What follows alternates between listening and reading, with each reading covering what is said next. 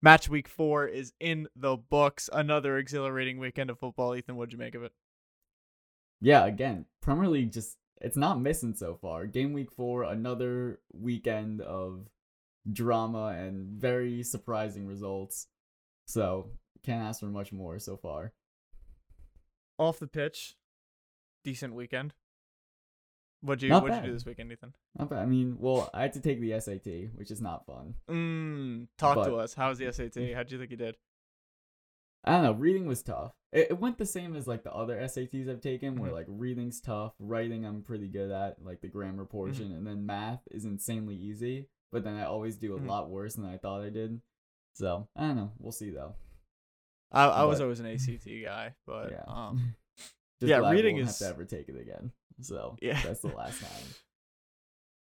Well, everybody wish Ethan good luck on his scores. When do you get those back? Like 2 weeks. 2 weeks. All right. We will keep the community updated on your SAT scores. Probably not. That's more of a private thing. But yeah. Anyways, Ethan, you have a very exciting worst team wins fantasy update for us. Yes, I do, because unfortunately, this was not a worst team type of weekend. Both of these teams performed exceptionally well. Damn near perfect.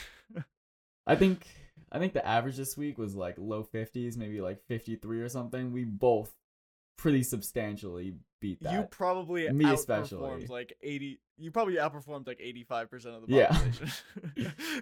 No, very tough week for me, mostly at the hands of Roberto Firmino, who is my captain, unfortunately. Turned back the years. So all of his points are doubled, and he had a staggering 2 goals and 3 assists in this game. So, oh, he was your what's it called? Your point multiplier. Yeah, my super bust. The super bust. Yeah, wow. No. Yeah. So tough. It went pretty much as bad as it could have gone. And Luis Diaz threw in 2 goals, 2 headers too. I didn't realize he was that good in the air, but both those were like very nice headers. But yeah, that was disastrous. On form for your team this week. But luckily, your team also performed exceedingly well. Holy fuck! Mostly due to Erling Haaland having a hat trick. Even everyone else, just like John Stones' assist, like fucking Erickson got an assist, I think, for the he came out at like everyone was on the score sheet. Damn near Darwin Núñez, who was suspended. Van Dijk was the only one who was goal guaranteed. And a clean sheet. Van Dijk got one of the goals. Everyone was contributing for my team. Literally, I should have picked up like Sterling 40 points on goals. You this week. Yeah, Sterling 2 goals. I should have picked up like 40 points on you this week, but fuck it. I only picked up like 10. 14 points I picked up on you this week. Yes, nonetheless, you did pick up 14 points, so you did, make some ground up. The total overall score now, I have my team, Garnacho Cheese, has 150 points. His team, Jesus Died for Our Top Ends, has 170. So, 20-point gap. It was 34 last week. So, yeah. Still all to play for. You're making progress. Yeah, still definitely all to play for. And little fun fact for you, for your, the statisticians out there. My team this week. Statistician, yeah. I'm sure that's a word. Or I probably pronounced it wrong. Anyway, my team this week scored more points than in my first 3 game weeks combined. 77 points this week for my team. In case you thought he was going to run away with it. Yeah. I had 73 points in total prior to this, and they scored 77 this week.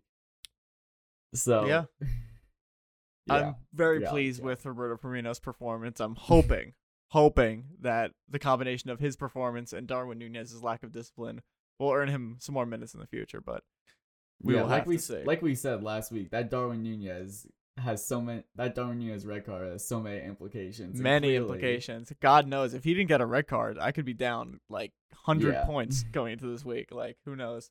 Especially with that 9-0. Like how much would Darwin Núñez got in on the action? Like wow. Okay. Yeah. But we get into the action from this weekend, starting off with Manchester City 4, Crystal Palace 2. It starts off early for the Dragons? What are they? Palace. Eagles, thank you. Where'd you pull dragons from? If there's a dragon on their crest, is there not, or is it an eagle? It's an eagle. All right, so I'm just completely Mandela affecting that. Anyway, starts off early for the Eagles with a fourth-minute goal from John Stones into his own net. Then a Joachim Andersen header. Joachim Andersen, one of the center backs of the season so far. What a year for him. Yeah, he started out very well. But Man City would not go quietly. 32 minutes later in the 53rd minute, Bernardo Silva pulls one back. And then Erling Haaland. And the next thing you know, Manchester City take all 3 points at the Etihad. Is Braden still going to defend the controversial Haaland take? Yes, he is. Oh, God. All right, let's hear it. Go ahead. Here's the thing. Let me hear this. He's still getting 9 touches a game. It doesn't matter. 3 of them are going in the net. All right. It's going to slow down for him. He was going to go on a run like this no matter what. It's going to slow down for him. I'm telling you right now, it's going to slow down for him. It has not, and I look like an idiot right now. But, you know, I'm not gloating about this pick. Let's just say that. But City going behind by 2 goals, even more concerning than my Erling Haaland pick, is City going behind by 2 goals again. I was going to put concerning question mark, but it's definitely concerning. It's really, how concerning is this for City? Well, it doesn't seem to be that concerning because most of the time they're pulling it back. Yes, they did it against Newcastle. Every time, yeah. But they did against Aston Villa. They did against, obviously, Crystal Palace. And when they were 2 down, it's not like they lost against Newcastle. They still drew it back, and they could have easily won the game. They had their chances. So, yes, it's definitely concerning. Going down 2 goals in the game is definitely concerning for City. But, I mean, I can't see it as something that is going to continue for a very long time for City. And, listen, if they're pulling out the wins like they are, and I know they didn't win at Newcastle, but that was, you know, a genuinely really difficult game for them because they were outplayed for a lot of that game. When Newcastle went 3-1 up. The Newcastle game? They deserved to be 3-1 up. And when City drew back to 3-3, City deserved to draw back to 3-3. Yeah. So, listen, I'm sure that now that it's become, you know, a pattern, like 3 times, like, you know, it's hard to ignore now. I'm sure Pep will be on the training ground, you know, trying to correct this. But I don't see it as something that City really have to worry about going forward. I see it as just a crack in the dam, I would say. Mm-hmm. You know, it's the way this sport works is that you can't keep doing this and getting away with it, no matter who you are. It's just not how it works. If they continue to go behind, they will continue to drop points, and they'll only end up with 89, 91 points this season. Will that get them the title this year? You know, Liverpool have been stumbling, and Arsenal are, you know, they're not champion material just yet, 4 games into the season. So maybe 91 points does get him the title, because in years past it wouldn't have worked because Liverpool was pulling 96, 97 points and still getting second. But this year, of all years, for City to look, you know, very shaky and potentially dropping points to teams they shouldn't at home too, this would be the year, because Liverpool looks shaky, and, you know, Chelsea, who might have been a contender in recent years, doesn't look that good. So, yeah, if there was ever a year for City to kind of stumble a bit and not be perfect Man City, it would be this year. Is it concerning? Yes, it's concerning. It's obviously concerning. This, you know, I've watched this team play, this specific Pep Guardiola team, for years, and this doesn't happen more than once, twice in, you know, half a season. Now it's happened like 6 times in the last 10 games. Like, it's concerning, yes, but they're obviously still quality, and 91, 92 points might still get them the title this year. In a way, it's almost more impressive how they've been going down by 2 in these types of games and so quickly turning it around. I mean, once they get the first goal, it's floodgates are completely open. I mean, you saw in the Newcastle game how quickly after, I mean, Haaland drew one back not that long after Trippier's free kick. And then Bernardo Silva's equalizer didn't come long after. Same thing in the Villa game. And obviously in this game, once Bernardo Silva put the first one in, it was just like you said, Haaland. So it's almost more impressive in a way that they've just been so ruthless after going 2-0 down. But obviously, what comes before their comeback is area for concern. Liverpool 9. Bournemouth 0. Liverpool get the touchdown and the field goal, but just missed out on that extra point. Luis Diaz opens the scoring with a header from Roberto Firmino cross in the 3rd minute. Then Harvey Elliott curls a beauty into the left-hand corner. Then Trent Alexander-Arnold. Then a deflected pass finds Firmino. Then Van Dijk. Then Memphis puts it into his own net. Then Firmino pounces on a Travers double save. Then Carvalho strikes a well-hit volley. Then Diaz heads it into the net to make it 9-0. Are Liverpool back in business, or is it just Bournemouth? Well, first of all, going into this game, Liverpool had not won a game yet. They just got absolutely bossed by United. They not only needed a win, they needed a statement win. And cometh the hour, cometh AFC Bournemouth. Because that was a gift for Liverpool. And in their time of need, Bournemouth really stepped up to the plate and delivered an absolute horror show of a performance. They kept 11 men on the field and conceded 9 goals. It's not like the Southampton ones where they had like red cards early and stuff like that. Like with 11 men, they conceded 9 goals. It's quite concerning. And somehow they're not in the relegation zone. It's hard to remember, but they won their first game of the season against Aston Villa. It seems like what does that say for Gerrard's men?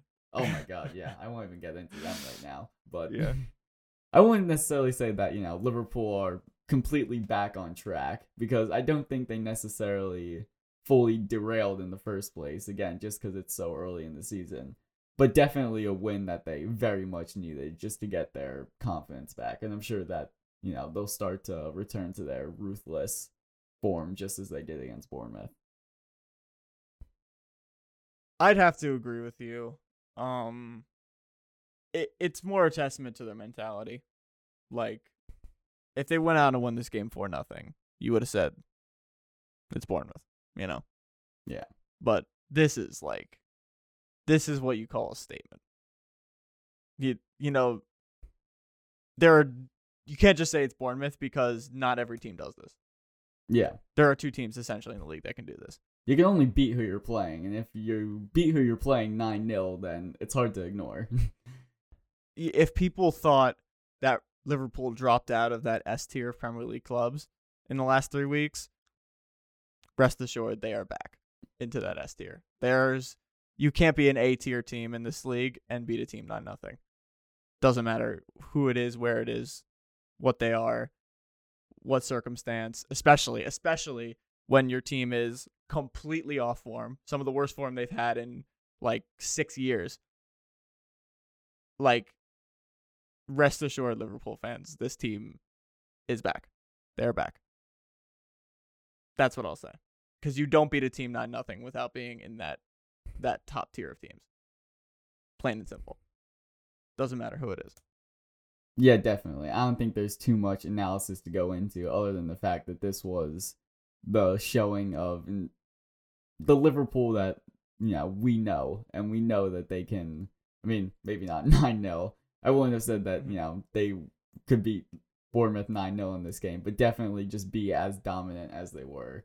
But just getting into some of the stuff off the field involving this game, Southampton...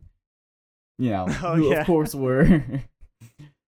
have been subject to 9-0 drubbings before, offered some sympathy to Bournemouth on I think what was it, Twitter or Instagram? Yeah, on Twitter I think they said like, Bournemouth, if you ever need to talk, just like, hit us up. But they did that, but I also saw a clip on their like Instagram where it was, I don't know if you ever seen like the Family Guy clip where like they're skydiving and someone asked Peter like first time and he's like, no, not my first time. And so obviously you can understand the context. And when I saw the first tweet from Southampton, I was like, you know what, that's pretty funny. Like they're taking the piss out of Bournemouth, a little bit out of themselves. Like, you know, they got a bit of a sense of humor. And then I saw the other clip on Instagram and I'm like, okay, you're taking it a bit too far. Like, you lost 9-0 twice in, like, the last, like, 3 years. You shouldn't be laughing that much. You can have a bit, you can have, you know, a little bit of fun, but, like, don't take it too far. Like, know your place, Southampton. Yeah. Like, because you're not finishing higher than 15th this season, so.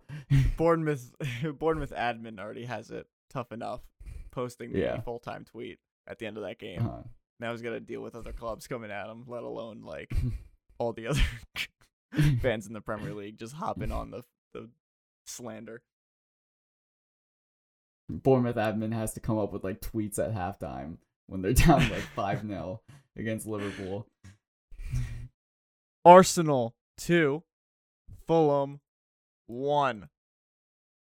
Alexander Mitrovic gets the party started in the 56th minute, taking the ball off of Gabriel. Not going to try the last name. Then Captain Fantastic, Martin Odegaard, in the 64th minute, equalizes, the Emirates roars, and then the redemption arc is complete. Gabriel, the third one, scores in the 86th minute to seal the comeback. Emirates was roaring. I was on Twitter for quite a long time after this game. It was tough. Once you start scrolling through like all these fan accounts that are like, I don't give a shit if it's Fulham, like this is not a game we win last year. And then like all these statisticians are like, Odegaard played more passes today than everybody and their mother, and you're like, yes he did. Yes he fucking did. Just how good was Odegaard on Saturday? I mean, he was just he controlled absolutely everything, and just to see him as our captain, too, is just so fantastic. To see our captain just taking over a game, especially in a situation like this where, you know, Arsenal have been dominating the game and find themselves a goal down from a terrible mistake. Just the fact that he can take the game by the scruff of the neck and pull Arsenal back into it. It's just fantastic to watch. And I just can't help but, like, just think back to the fact that we got this guy for $30 million off of Real Madrid, and it wasn't like he was like, obviously he was a Madrid outcast there pretty much, but he had played so well for Real Sociedad, and this kid was a wonder kid since the age of like literally 16. And when we got him for $30 million, I knew it was a steal right then and there. Like, he played in his first half season. When we got him on loan, I was ecstatic. I couldn't believe that we were able to pull him on loan, first of all. And then when we signed him permanently for $30 million, I'm like,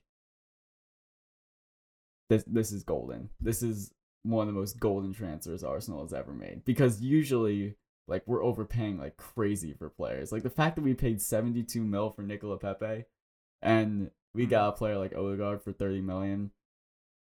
It seems like through Arsenal's transfer history, it's always overpaying for the big players, and then, you know, the players we sell are leaving for nothing. But this was a beautiful exception to that, because Odegaard is one of the most important players, if not the most important player in this team. And we got him for what is almost nothing for a club like Arsenal, who spend so much this window. I mean, you said it all. What I, if you will go on my ode to Martin Odegaard. It's not just his talent, because I truly believe that whenever he steps on the field, 9 times out of 10, he is the most talented player on the field. It's not just the talent, it's the mentality. And I think that's why he was named captain. He is just, like, without question, the highest soccer IQ player on the field at all times. He knows how to manage games. And, like, he's, like, 24, 25. Like, he's, like, Mark Noble and, like, prime Xavi all in one. Like, I could not have asked for... And also the fact that he's not, like, a six. Because, like, if you lead from the six or the center back position, that's fine. But you can't really lead the attack. And when you're a goal down, you kind of need somebody to lead by example going forward. Mm-hmm. And that's exactly what Martin Odegaard did against Fulham. That's exactly what Martin Odegaard will continue to do going forward. I was certainly... What's the word I'm looking for here? I wouldn't say I was questioning the Martin Odegaard captaincy decision. I would say I was curious as to... I trusted Arteta, but I was curious as to what made Odegaard captain material. And I am not curious anymore. It's pretty clear. You can see it on the field, his leadership. He is a vocal leader.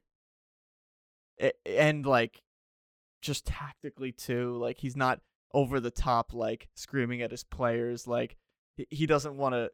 It's brilliant. Right now, it's brilliant. When things start to go south for Arsenal, which undoubtedly it does, the long season, that's when captains are tested. That's when the captain's curse, the Arsenal captain's curse, has bitten some players in the past. But, again, it's sunshine and roses right now, so can't complain too much. But some complaints people had about Arsenal as a whole this weekend was that they were celebrating this 2-1 win to Fulham a little bit too hard. What did you have to say about that? It's just salt. It's pure salt. That's all it is. Like, you know, we had to deal with this stuff last season with, Ashley Young, who was commenting after Arsenal beat Aston Villa last year. Like, one of the buffoons in the Sky Sports booth. Wins in the Premier League get more valuable, you know, by the match week, by the season. Every single week, a win in the Premier League is getting more and more valuable. And these fans understand that. I don't care, you know, if it's a Man City fan or, you know, a Bournemouth fan who very clearly are in desperate need of wins. You know, if you earn a hard-fought win from a tough position, you should celebrate, like, you know, maybe not like you just won the title, but just really go for it and enjoy it. And Arsenal fans are loving life right now. And there's no reason why they should stop loving life until Arsenal get battered. I agree. It's, for me, it's, you need to be an Arsenal. There was no Arsenal fans on Twitter, and I did some research. Hardly any Arsenal fans that were like, good win, but it's Bournemouth. All the people that were like, good win, but it's Bournemouth, were all the other fans of the top six. And you really don't understand what this win means unless you're an Arsenal fan, and I've been an Arsenal fan for a couple years, because you know, and I called you up to tell you, minutes after the final whistle, this is not a game that Arsenal win any time in the last decade. It's just not with any of the managers, not with any of the players, not with any of the captains. It's not a game that Arsenal win in the past, but this year with this group of players, they absolutely did. Conceding a goal like Gabriel did in the 56th minute after dominating 56 minutes of play and then going down 1-0. You know, don't score, get scored on. That's when old Arsenal teams would turn in on one another, lose focus. Arsenal fans. Let me just shout out the Arsenal fans real quick. Yeah. Because same with the Arsenal fans. The journalists who were at the stadium, whether Arsenal correspondents or not, could not have enough good things to say about the Arsenal fans. As soon as Gabriel let in that goal, it was all positivity because they knew that this was a different Arsenal team. This is an Arsenal team that could screw their head on tight at 56 minutes down 1-0 and say, we got 30 minutes of soccer ahead of us, 35 plus minutes of soccer ahead of us. Let's get it done. Yeah. And they did. And the fans were behind them for that entire time. And that's how you win Premier League games. That's how you win Premier Leagues. That's how you do it. You're going to go down 1-0 to Fulham or down 2-0 to Crystal Palace at home like City did. It's going to happen. Those are the games you need to get 3 points from. It's a different Arsenal team, and you don't know that unless you're an Arsenal fan. And that's why they got so much criticism. Yeah, this was... I really do want to point out the fans because, honestly, even as an Arsenal fan, I've always almost had a disliking for, like, the general mass of Arsenal fans and the general lack of positivity and having the instinct to just point the finger rather than, you know, get behind the team. Yep. Now, I'm a pessimist. Okay, I will not deny that in any shape or form. Don't need to tell me. Yeah. I am right up there with you, buddy. Yeah. I'm a pessimist for the sake of controlling my expectations just because of how Arsenal have performed in recent years. But what I will say is that I've always tried to have optimism in the short term for players, you know, if they make a mistake, if, you know, we have a bad loss. As you know, like, I wasn't really concerned about Arsenal after 3 games. Obviously, there was some concern. But I wasn't concerned overall. Last year, yeah. Such an awful long time ago. Yeah, but, like, I wasn't ready to, you know, say Arteta out. Like, I was more positive than the rest of the Arsenal fan base. And I've always kind of disliked that about the Arsenal fan base. But right now, it is just all positivity, and especially in the bad moments. You know, when players are making mistakes. And that's when you need the fans the most. And it just shows the growing and changing culture around the club. And it's great to watch from a fan's perspective. Awesome to see. Absolutely awesome to see. And with that, that will round out our top 3 games this match week 4. Some of the out-of-town scores this week. Southampton 0, Manchester United 1. Bruno Fernandes' goal gives Man United all 3 points. Chelsea 2, Leicester City 1, despite a 28th minute Conor Gallagher red card. Raheem Sterling follows it up with a brace. Harvey Barnes pulls one back, but Chelsea hang on to all 3 points there. Nice for Sterling to get his first goal and second goal for Chelsea in the league. Now off and running. Brighton 1, Leeds United 0. Brighton, they are right. They're cooking at the moment. They've only scored 5 goals this season, but they've managed 3 wins, and they're in top 4. So Brighton sit 3 points clear of 5th in Champions League. I believe they've only conceded 1 goal too. Brentford 1, Everton 1. Points are shared between the two clubs. Everton now sit in the relegation zone. Brentford up to 10th. Decent position for Brentford early in the season. Wolves 1, Newcastle 1. Couple of absolute bang-a-langers in this game. I don't know if you saw these. The Ruben Neves one was... Yeah, the Ruben Neves one was, you know, a classic Ruben Neves. Yeah. And then that Saint-Maximin one. By the way, Allan Saint-Maximin is my player of the season right now. And it's not even fucking close. He is ridiculous. He's crazy. He is must-see television right now. When he steps on the field, you gotta watch. Like... If you are a fan of soccer, you gotta watch this guy play. He is unfucking believable. Allan Saint-Maximin is the definition of the streets won't forget player. Yeah, like this guy is like prime Hatem Ben Arfa right now. Yeah. Aston Villa 0, West Ham 1. West Ham pick up their first points of the season. Their first goal of the season.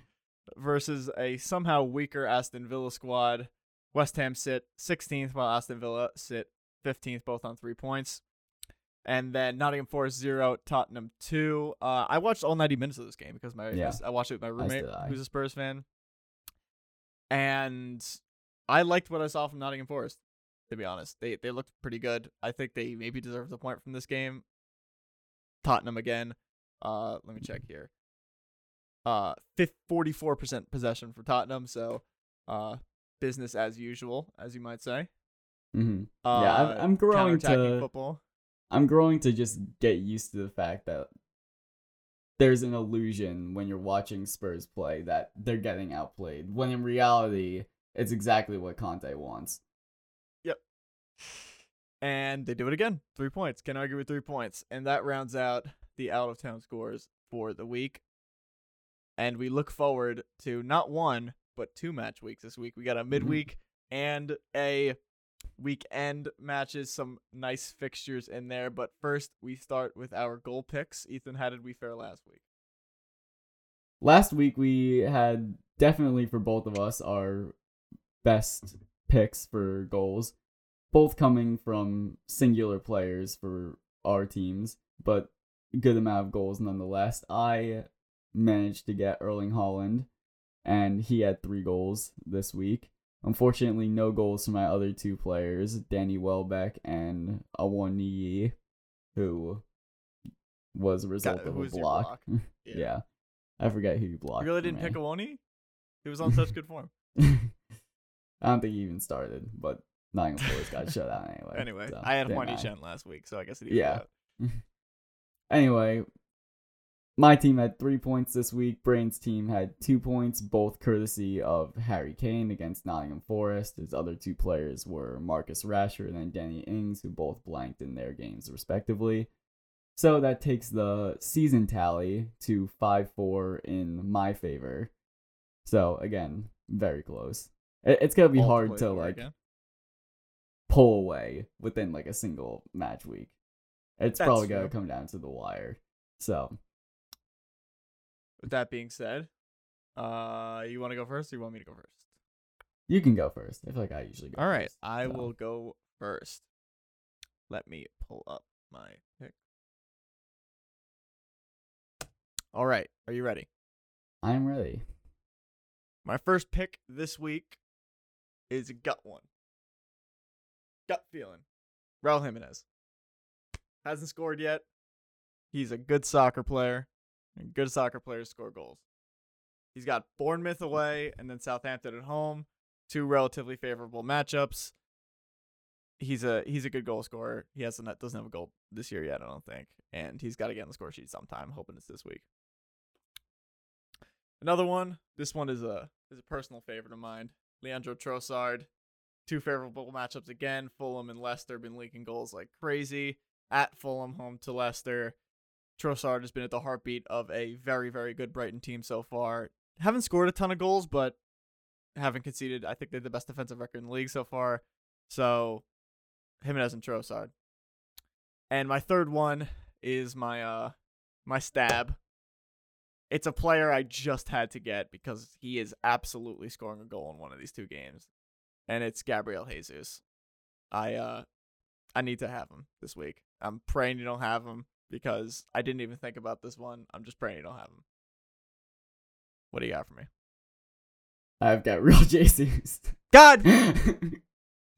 Fudging, damn it. I pretty much picked him, I think, all but 1 week because I just can't let you have him. I really can't. I knew eventually you'd have to take him. He's scoring a brace at least at Aston Villa, maybe at United, because he is going to, let me just say this, he's going to pop his freaking asshole in this Man United game. First big 6 game at Arsenal with the way he's playing, forget about it. Anyway, can't have him. No, you can't. We will discuss off-pod who my replacement will be, but for now, let's assume it's Awoniyi. It's a fair assumption. Ethan, I'm not going to say it's not Awoniyi. Anyway. When you're ready. So, in the same way that, you took Gabriel Jesus, went for a bit of a risky one, all of my picks are crazy, obvious, and high profile. Assuming that maybe you only took one of them, and that at least I get the other 2, because double match week, I'm just going all out for it. So my first pick is Harry Kane. Again, he's just scoring goals right now. Somewhat favorable matchups. West Ham, they're not performing well. They are performing well defensively, though. They're not conceding that many goals. But anyway, Spurs have West Ham away and then Fulham at home. Kane should grab a couple. Next one is Erling Haaland. You probably picked him again because you know I love Erling Haaland, and I have so much confidence in him. You do love Erling Haaland. And he's playing against Nottingham Forest and Aston Villa, and even though he's so obvious, he probably just had to make sure I didn't have him. Again, we'll see. And then I have Mohamed Salah. Somehow didn't score in the 9-0 drubbing against Bournemouth. Forgot to talk about that in Liverpool. Yeah, that solid almost more improbable than a 9-0. Are punching the air right now. So yeah, my picks, Harry Kane, Erling Haaland, Mohamed Salah. Very risky, obvious picks. How many am I going to get out of them? You can have Salah. You got Haaland and Kane. Haaland, Kane, and Son. Oh, shit. So you went... Oh, damn it. Oh, maybe it's you who's getting Awoniyi this week. Is it possible both have Awoniyi? How does Kiefer Moore sound? I tell you what, I love me a bit of Kiefer Moore. You know how I feel about him. Yeah, so we're going to have 3 players combined this week, and the other 3 will be the worst 3 strikers we can come up with. So this is going to be a freaking nightmare. But it's a chance to pull away for one of us, because one of us will have Mohamed Salah, and the other one will have Jimenez and Trossard. Mm. So I was thinking about taking both Jimenez and Trossard, actually, before I decided to just say, fuck it, I'm going with the most obvious pick. Maybe you'll think twice. Yeah. Maybe you'll think twice next time. My other picks for you were Kevin De Bruyne and Gabriel Martinelli, because I wanted to have a bit of Arsenal insurance. I changed my pick from Martinelli to Jesus. So. Oh, well, it wouldn't matter. Anyway. Awoniyi arrives. Either way. He is inevitable. Match predictions. Liverpool, Newcastle. Ethan, what do you got? I have Liverpool 3, Newcastle 0. Despite Newcastle playing pretty good recently. Yeah, it's a bit bold, I'd say. But Liverpool are at Anfield again. Great atmosphere at Anfield, as usual. So I think Liverpool seem to be back to their best. I know that after one game, it's a bit short-sighted, possibly. But again, yeah, it's just a gut feeling thing. I think Newcastle maybe are going to have the off day. No team has it easy going into Anfield. So, yeah, I think Liverpool are going to win comfortably 3-0. That's my pick. What's your pick? I respectfully disagree. And that's for really one reason. It's because there's a matchup on the field. Okay. Well, I forgot about this. That is going to be absolute must-see television for any enjoyer of content. Not even soccer. Just enjoyer of all things societal. And that is Allan Saint-Maximin versus Trent Alexander-Arnold. I perhaps did not think this was important. Allan Saint-Maximin is going to... Never mind. I'm going to keep this PG. Newcastle 1, Liverpool 1. Yeah, fair prediction. I'm going to stick with my prediction just because I already said it and I'm a man of my word. But, you know, like the meme where it's like they have like the clothes like laid out on the bed, like in like the way they're going to wear it. Like, yeah. That's like how Allan Saint-Maximin is like setting up like the bed, like the day before the Liverpool game.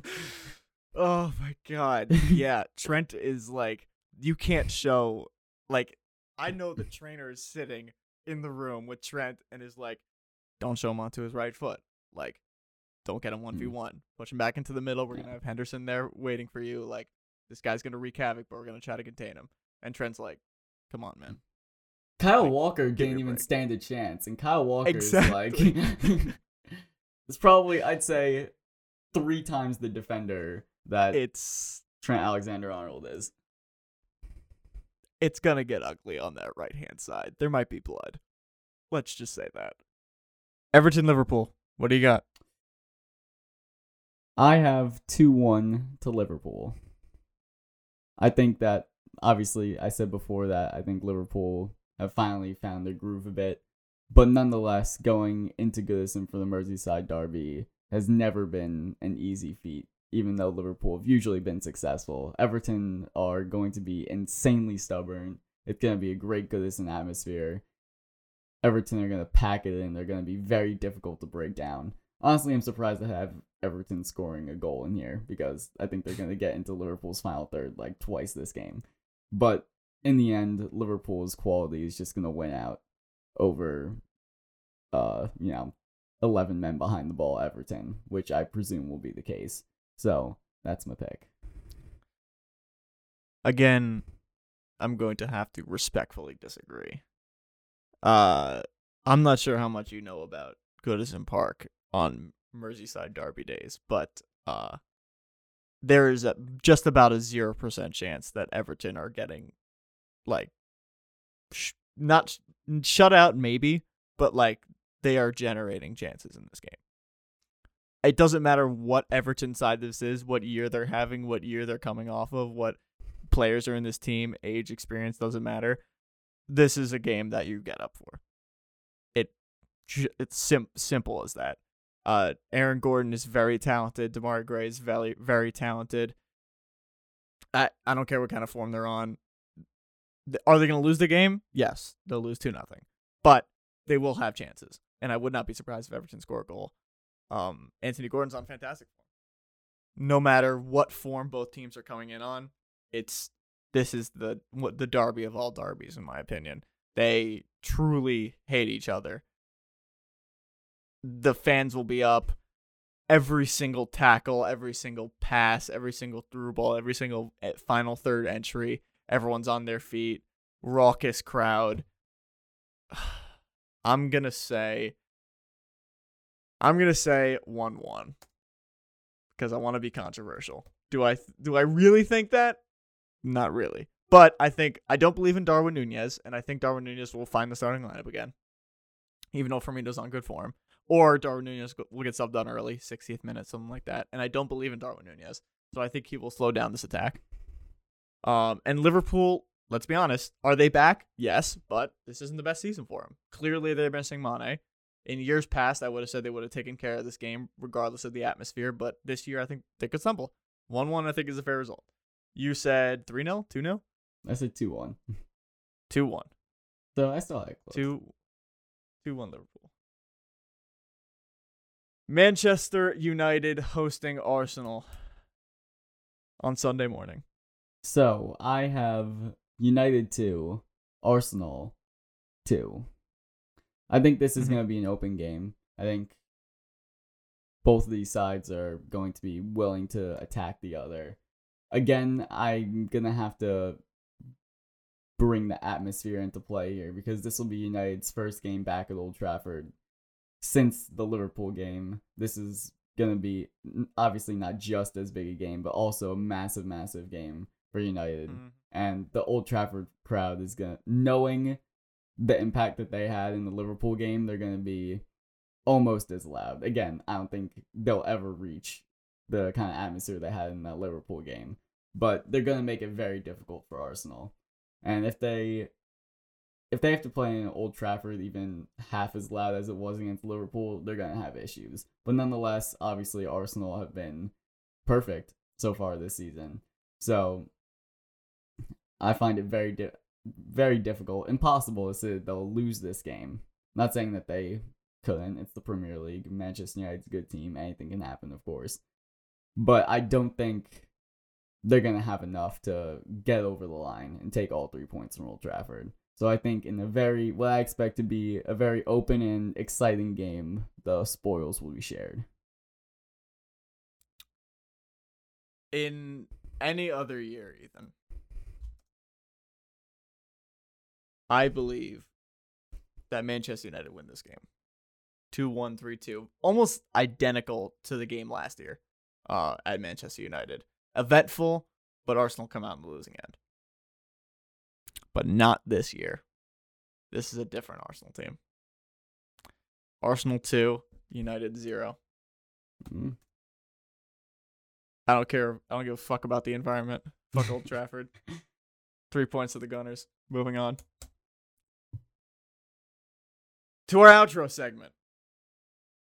Yes. A little bit of a two-man wall versus this week. Ethan, would you like to explain how it's going to go down? Yeah, so we're going to be competing one-on-one against each other in a fairly simple concept. One person will challenge the other to name players within a certain category.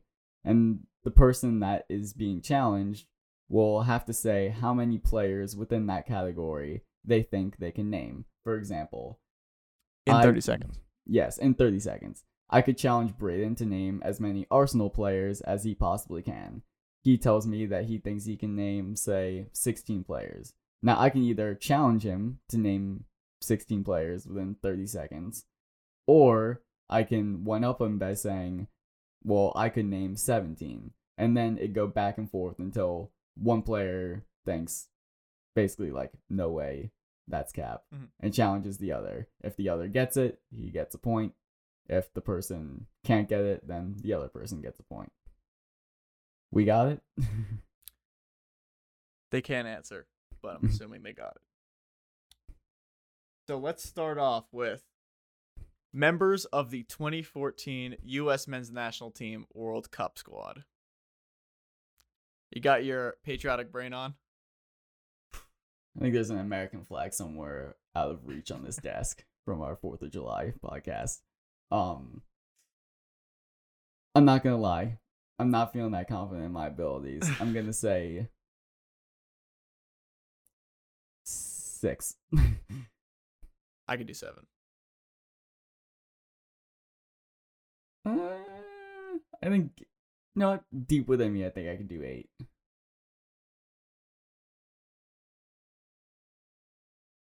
This is tough. Because I think I could do 9, but I don't know if you can do 8. I'm going to say I can do 9. I'll do 9. Okay, thank God, because I don't think I could have done 8. I was trying to put on a poker face, right. But I don't think I was going to get 8. 30 seconds. Okay. Are you ready? I am ready. 3, 2, 1, go. Tim Howard, Josie Altidore, Clint Dempsey, DeMarcus Beasley, Omar Gonzalez, Jermaine Jones. What was his name? Fuck. That's 6. I need 9. Timothy Chandler. How much time do I have? You have 5 seconds. Timothy Chandler. Graham Zuzi. That's time. Oh. You got 8. All of them are on there. Here. Oh, that sounds annoying. Did you say Michael Bradley? I said Michael Bradley. Okay. DeAndre Yedlin, did you say him? I didn't say DeAndre Yedlin. John Brooks. He was on that team. Of course! John Brooks. And gets Ghana. Oh my God. Chris Wondolowski. I wasn't thinking about the games. If I was thinking about the games. Yeah. See, I was thinking about the Portugal game. That's how I got Jermaine Jones. Yeah. If you're thinking about the games, you could also come up with Julian Green. That's true. Yeah, that's true. And Chris Wondolowski. Yeah. All right. Premier League 100 goal scorers. This one you might have a little more success with. I'll start us off with 10.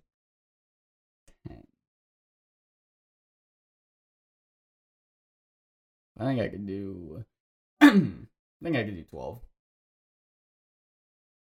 Hmm. 13.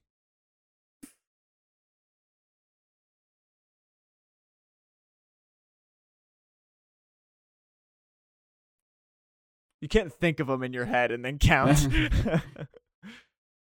You have 5 seconds to respond. 13? Yeah. You want me to do 13? Yeah. All right, let's do it. I do. I wanted to be able to do one on my own, but I also don't think you can name 13. 13's tough. Fine. Are you ready? 3, 2, 1, go. Kane, Aguero, Lukaku, Shearer, Defoe, Sheringham, Andy Cole, Thierry Henry. Ian Wright. That's 9. Daniel Sturridge.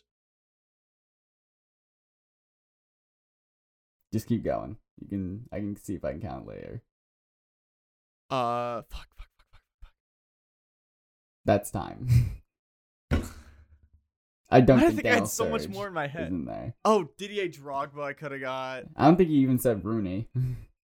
Rooney, oh my god. Henry. On my team. Did you say Henry? I said Henry. Bergkamp? I had like 10. Bergkamp has 100? I thought he had like 80 something. Actually, hold on, let me check. I'm pretty sure it's 100. Okay, well, you could have said Gerrard. I was going to say Bergkamp, but I was almost positive. Did you say Gerrard and Lampard? Gerrard and Lampard, I'm so sorry. Giggs. Oh, my God. Giggs is 100? Huh. Yeah. Ronaldo is 100. Peter Crouch. Emil Heskey. Maybe we'll cut this whole segment out of the podcast, you know? We don't need to expose my lack of ball knowledge like that. Jamie Vardy. I was put on the spot, okay. Jamie Vardy has 100 Premier League goals. Well over 100 Premier League goals. Wow. 133. Holy fuck. Maybe I just think 100 Premier League goals is way too much. Salah has over 100. I went for the big fish and I thought 100 was a lot. Turns out Mane has over 100. Sterling is over 100. Sterling has over 100 Premier League goals. 111. Are you sure that's not like all domestic competitions or something? I'm sure. I would have said like 72 Premier League goals for Raheem Sterling. Ballon d'Or winners. I think I could do 7. I think I could do 8. All right, do 8. All right. Ready? Yep. 3, 2, 1, go. Messi, Ronaldo, R9 Ronaldo, Luka Modric, Kaká, Shevchenko, Platini, Zidane. Well, that's 8. How many is that? Oh, it's 8. Okay. Michael Owen. Keep going if you want. Van Basten. Van Basten? Pretty sure. I think he has more than one. I think he has like 2. Beckenbauer.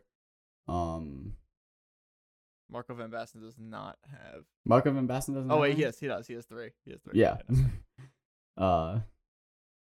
Yeah, well, you crossed it. You had like 13. Cruyff, does he have any? All right.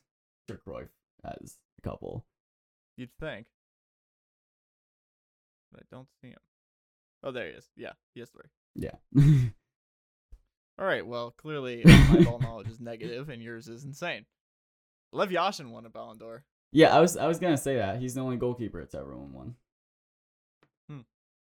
Anyways, thank you for showing me up live on our own podcast. Anytime. With that, we will say so long. Enjoy. Not it's one, revenge for Ethan versus Twitter, by the way, because I've Ethan versus Twitter in the last 2 weeks. Ethan versus Twitter will be back for revenge after 2 full match weeks of soccer. Let me tell you, we're just gonna go back and forth with just Ethan versus Twitter and two man wall versus, because clearly there's a big gap in our abilities in these games. Anyway, enjoy not 1 but 2 match weeks. Adios. See ya.